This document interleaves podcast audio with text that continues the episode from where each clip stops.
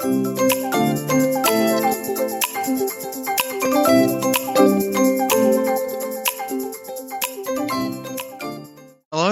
welcome to the pre admission clinic, Roads to Anesthesia. I'm Dr. Matt, and this is our inaugural podcast in a, a planned series. Um, I'm joined by my co host and friend, Dr. David. Welcome. Good evening, Matt. It's nice to be here, and I'm excited tonight to be uh, able to finally talk about uh, anesthetics after we've put a bit of thought into this. I feel the same way, and and we do like talking about anesthetics and the pathway to to, to that as a career. Um, what exactly will we be talking about tonight? Yeah, definitely. We've um, spent many a coffee, I think, by now, um, chatting this stuff through. And uh, look, we'll be talking about the road leading to HMO3, uh, which is kind of the job before you get the job. Um, we're going to be focusing on everything before you get to the point of applying for the program. Um, because really it begins well and truly a lot a lot more early a lot earlier i should say uh, than than um, just applying to the program and uh, mm. i got i don't know about you if this was your uh, experience but i got kind of not really much information off the internet i remember typing to google how do i get into anesthetics you know a couple oh, of things yeah. come up mm. just not much available, you know, emails, thousands of, you know, sit down chats, uh, you know, thousands of hours, I should say, spent spent chatting. Uh, it's quite remarkable when you look back at it, isn't it? It's a yeah, lot of conversations with lots of yeah, different people. Absolutely, yeah. So um, we've really, I think this is probably going to be the collation of all that inform- information that we've um, we've uh, gotten together, and uh, I suppose the listeners would be wondering why are you going to be able to talk about it, Matthew? So would you like to? Where are you at at the moment in your career? Uh, well, um, slightly different to yourself, but I, I am a resident mm. at the moment in um, Melbourne, mm-hmm. Victoria, Australia. Mm-hmm. I'm at a Metropolitan Health Service as well. Mm-hmm. Um, mm. very interested in a career in anaesthetics. Uh, probably mm-hmm. started looking at it really seriously penultimate and final year of medical school with a rotation here mm. or there. That's um, an interesting point. We might revisit that in a moment. Yeah. Yeah. Um, I think it kind of grew on me from there. And mm. I am just in an interesting stage at the moment, David. I'm mm. I'm I'm at a point where last year I was lucky to get some interviews mm. for um, for some jobs that had anesthetics rotations in them. Yeah. And I was not successful in getting an offer mm. for a job that was mm. going to suit me for this year. Mm. So I mm. um I've held out another year and I'm yep. and I'm going around again to see if uh, there's any increased interest. Just on that, um, I mean, obviously, rejection an inevitable part of this process because uh, you know we're talking about hundreds of people for minimal amount of jobs. Um, mm. I do remember sitting down and chatting with you vaguely, but you know you're faced with um, staying at your hospital, not doing anaesthetics, or you know moving elsewhere. What what kind of made you made, made up? Well, I suppose made up your mind to stay where you were at. Well, I think the decision it didn't come all at once. It felt like it came over a, a period of time, probably in the order of weeks and months, really, mm. um, where I, I, felt that my opportunities were um, going to be shaped by staying in the same place and um, and working on my relationships and networking where I am, mm. uh, with a fear that moving elsewhere might potentially slow me down uh, in other ways. Mm. So, yeah, in a nutshell, despite not having an anesthetics term this year, and it is essentially putting me back 12 months um, in terms of applying for for the college and training later, um, yeah. I, I, felt that it may have jeopardized that eventual college application if I decided yeah. to move. Um, but yeah. I guess different to myself, um, you you almost the opposite in that you, from what I understand, um, did make the jump. So tell us about yeah. that. Well, yeah, I suppose positives and negatives. You, I sort of agreed with your decision at that time um, to stay where you were at, and I was at a different health service, um, and probably one that offered anaesthetics earlier, and in a in a similar vein to you, had a, interviewed at a few places, gotten close, but not quite gotten an HMO3 job, and then ended up getting an HMO3 job at a, a different health service. Um, and kind of sat down and, and thought, you know, what do I really have a chance here and what chance do I have elsewhere? And yeah, I guess uh, followed another path. And, you know, I suppose uh, hopefully in future podcasts we'll find out if that if that turned out well. But um, yeah, it's a it's a bit of a, a tricky one. Yeah, and and it, and I guess that also emphasises the point that we're we're both, although in slightly different positions, um, similar in that it's very much an unfolding story, isn't it? Um, and true, and that's true. And what you mentioned earlier about focusing on that that job before the job, in a sense, the the critical care mm. HMO or anaesthetics job as a resident, as being the yeah. important um, kind of rate limiting step that we're both approaching sure. in slightly different ways. But I guess the end um, end goal and destination mm. is probably going to be similar, isn't it? For sure. And look, just before we get further into it, I just want to put out a little disclosure there that uh, any of these views don't represent my employer's views, and I won't be identifying my employer um, during this podcast. Can you throw uh, me in? Uh, Can you throw me in with that one? and that applies to Matthew as well. now, um, Matt, I guess you, what's from your point of view? It's a pretty complex question, but what is the anaesthetic landscape as far as you see it?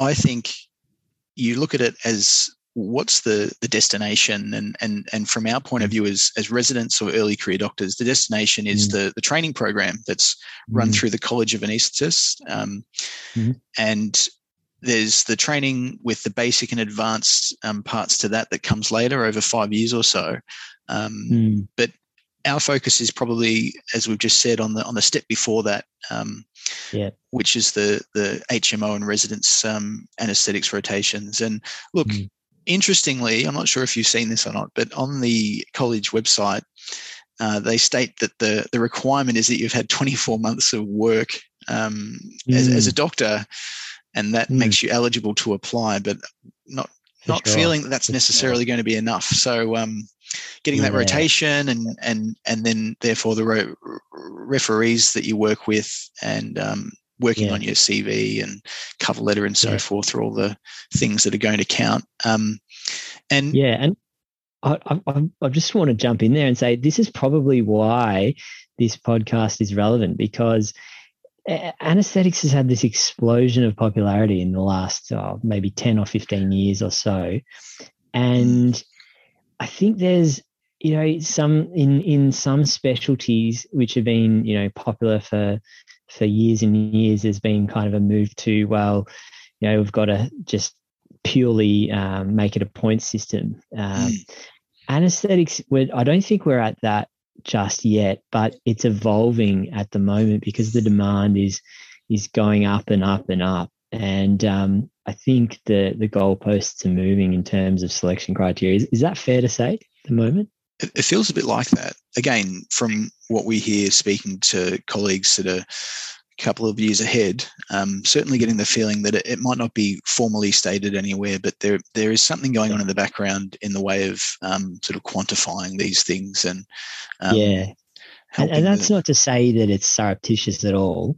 Uh, it's more no. just it's more the fact that you know in order to cope with demand it's difficult to understand you know each year the amount of jobs the amount of positions and your competition is just changing all the time. So you know that's why kind of when i go to someone for information it would be you know a brand new registrar someone who got in three years ago it's it's probably already changed i would say.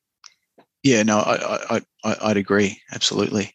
Um mm. and and with with that going back to um when uh, sort of my decision making in terms of moving into another year at the same health service and, and going around again with the applications um, mm. and you making that change um, mm. and you did make that change from a service that did offer anesthetics quite early um, yeah. what, what was the thinking behind that yeah well i mean it's it's it's a huge positive anesthetics early on in a service and you know it's it's something that made me pick that service um, but you know if you on the on the flip side if you don't get that you can it can be an early kind of bottleneck or lockout as such.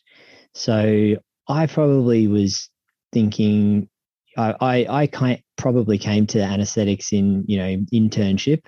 Um, in reality, I probably had to be preparing earlier, kind of late med school. Um, so you know positives and negatives really of having the um, early anesthetics rotation, whereas at your um, hospital, uh, is it they only had it in PGY three? Is that right? It's yeah, it's it's often a little bit later, and it and it creates a different yeah. landscape. Absolutely. Mm. Mm. Yeah, so yeah, yeah, a bit different to yourself in a position mm. where you can only do the rotation um, yeah. in your third year out or thereafter. And yeah, look, right. very very competitive, similar to other places. Um, yeah, less less than ten spots, and um, as I said, I, will give it another go this year, and I'll be applying pretty widely. Uh, and yeah. I think as we move into our sort of PGY three, PGY four years, we even look ahead to mm. some other options that um, that are out there yeah. in in terms of some unaccredited positions that you might know a little bit more about coming from your service.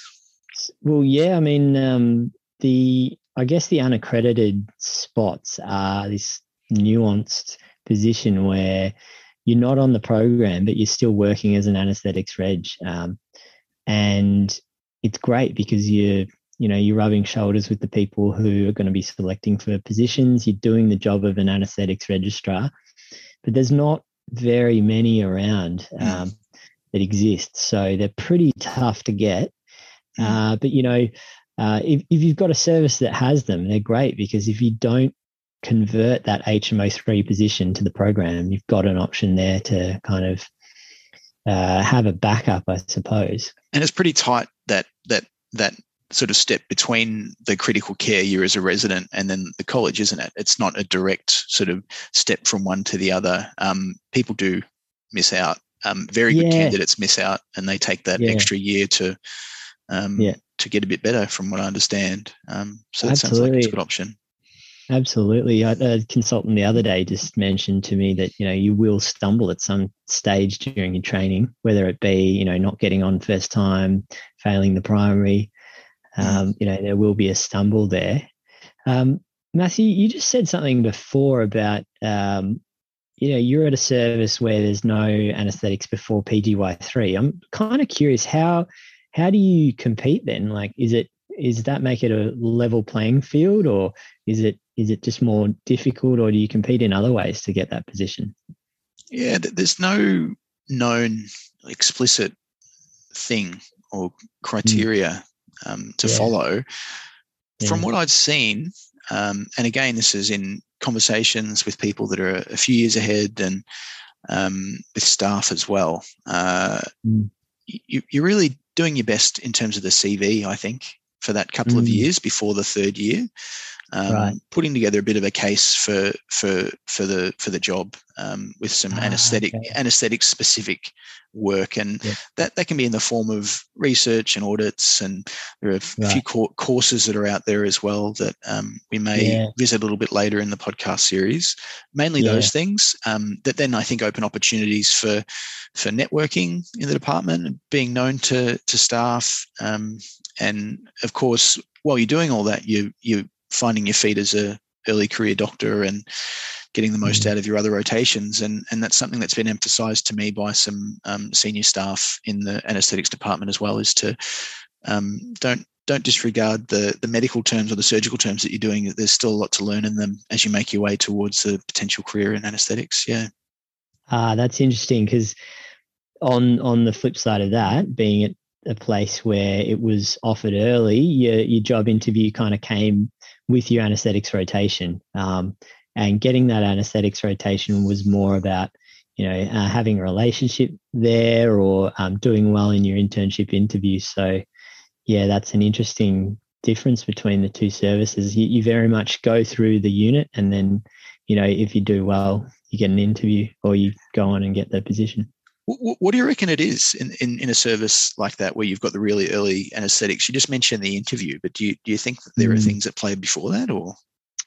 I think it wouldn't hurt to go and um, engage with your medical workforce early. Um, I know, you know, doing your doing your medical student rotations there um, can't hurt either, and having some sort of relationship in the department. You can probably and make then- a bigger impression than you think at that point, can't you? Yeah, yeah, I, th- I think so. It's it's kind of um, you know one of the benefits if you are thinking early. You know, you can think about where you're going and where you're going to do your placement and make a relationship there, and then do well in your internship, and then you know probably a quick email or just. I've heard of some people who popped down a medical workforce and said, "Hey, you know, what, what do I have to well, yeah, a um, a cab sav, and what do I have to do to get an anesthetics rotation? It sounds like it's a bit like that. Yeah.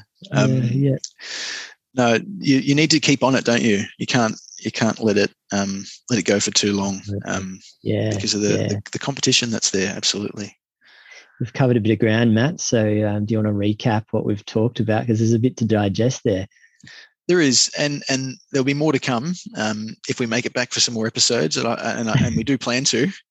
Uh, well, you've you've met us, Dr. Dave and Dr. Matt.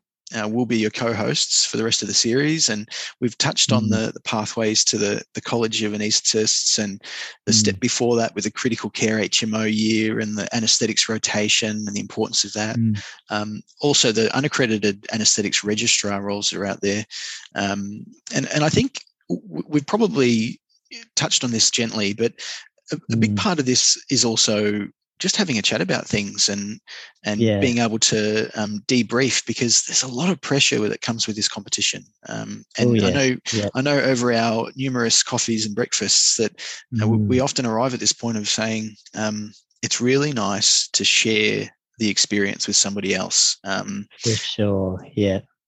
yeah, so yeah, it's yeah, it, completely agree. I think I think that there's that cathartic side to it, um, and Yeah. and it's also good for good for your own probably sanity at times. Um, so Yes. if you're if you if you're happy to come back and chat chat again, David, uh, Oh. wh- what's what's up next? Look, I, I'll I'll check my schedule, but I think I can make some time. So we'll probably talk a bit more about service specific pathways and um, you know what you're aiming at in the different services. We might talk a little bit about the uh, domains of the CV, getting some referees. We could bring in some cover letters. There, if the budget sort of uh, allows, I believe we've got some colleagues at multiple services, some who could potentially be accepted into the training program by the time we come back. So Wait to we'll- hear back from their secretaries, hey? yeah, I think so. Yeah, we won't won't throw anything out, won't confirm anything until we've got a signature, but that might be a possibility in the future. And uh, look, I think between you and I, the other day I sat down and and collated this. We've got we've got contacts at all the major health services, so we'll We be able to draw out a landscape of um, pre pre ANZCA and pre applying to the program at all the major health services. So probably save you thousands of hours of coffee, but who am I to who am I to speak? I, I like the sound of it. Um, so it's it's it's good to um, good to look forward, and we do enjoy um, the the prospect of talking about all those things. You've Hmm. been listening to uh, Dr. Dave and Dr. Matt. This is the pre-admission clinic, uh, roads to and pathways to anaesthetics. Uh, we might even might even put up our um, our, our podcast and some associated social media um, for for marketing and advertising at some point, David.